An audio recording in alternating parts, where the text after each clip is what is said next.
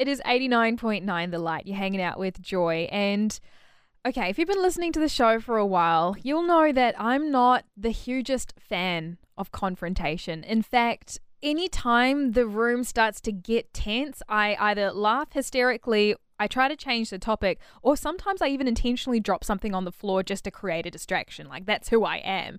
But in this whole environment with um, so many different things happening and so many people having vastly different opinions and feeling very passionately about them, I found myself scrolling through social media and not knowing what to say, what to do, how to have these conversations, and I'm just avoiding them altogether, which is why I have got Mel Winterbine from Manna and Hive on the line with me. Mel, how are you? I'm well, thanks, Joy. like Mel, whenever we have tough conversations or whenever I'm going through something and I'm like, I don't really know how to navigate this, I love to pick your brains. Um, so, what are your thoughts on all of this, on how people are feeling so strongly about things and how we can maintain relationships and stay grounded in the middle of all of it.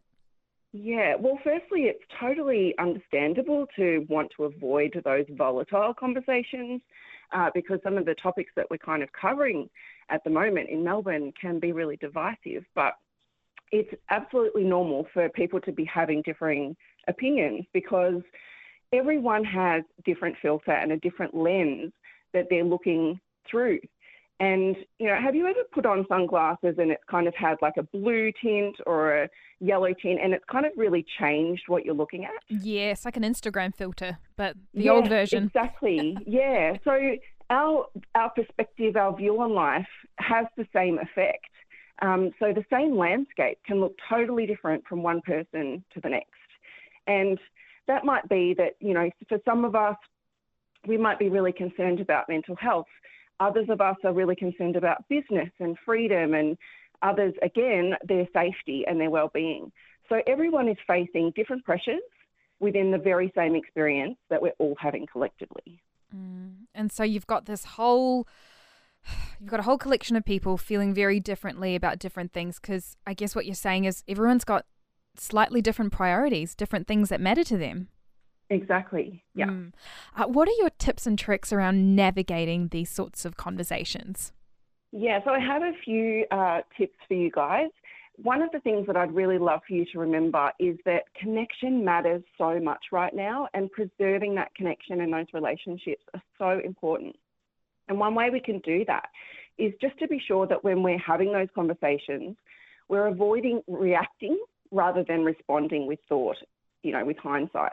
Um, so these conversations are so important because that connection matters. So mm. the first one is to be aware of your own filter, own, your own lens that you're looking through, because that will help you to recognize why you might feel triggered by someone's alternative opinion. And it's okay to feel the way that you do because what what relates to you matters to you and it matters to how you're navigating life right now. So that's the first one. Mm. The second one is to look underneath the opinion.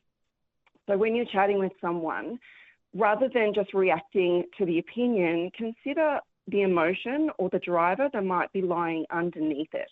Because just like you do, that person that you're conversing with has their own filter uh, with their opinion. Mm. So the third one is to, you'll like this one, Joy, know that it's okay to exit the conversation. It's actually okay Ooh, because, you know, there are some really divisive topics of conversation right now. Mm. And because connection and relationship matter now more than ever, it's okay to put a gentle boundary in place. And that might be as simple as just letting the other person know, hey, do you mind if we chat about something else? This is a bit heavy for me right now. Yeah. And you will find that most people are more than willing to move on and kind of enter some lighter conversation so that you can maintain that connection and kind of skirt around the issues that could create division. Mm. A bonus question for you, Mel. Let's say you have had an intense conversation with a family member, a friend, or a colleague, or in any context about something and you haven't quite seen eye to eye and you've walked away from the conversation feeling a little bit raw, a little bit on edge, what are your thoughts on just how to how to handle the the post uh, ness of a, a tough conversation? Yeah, great question. So you can apply these same filters to that. So being aware of your own filter and why you were triggered by that conversation is really good. Um, and also considering why the other person may have responded the way they did. And so to kind of restore or reconnect to, to those people, you can let them know, hey, I see you. I see that this is what's going on for you. Is it okay if I share why why that was important to me or what's going on for me in that? Uh, so if you can kind of find the common ground, because we're all humans just doing the best we can with mm. what we have. Yeah. So if you can find that common ground, often that's the way that you can begin to step into compassion for each other. Well, it sounds like the common theme, and, and let me know if I'm if I've got it right here, Mel. But it just it seems like taking a step back and pausing and thinking and going through what the other person might, what what they might be feeling or thinking seems to be really key with these sorts of conversations.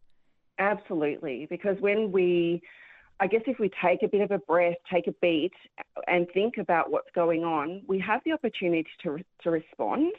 Whereas oftentimes these sorts of conversations, you've got just two people reacting to each other, kind of bouncing off each other and not really recognizing where they share similarities.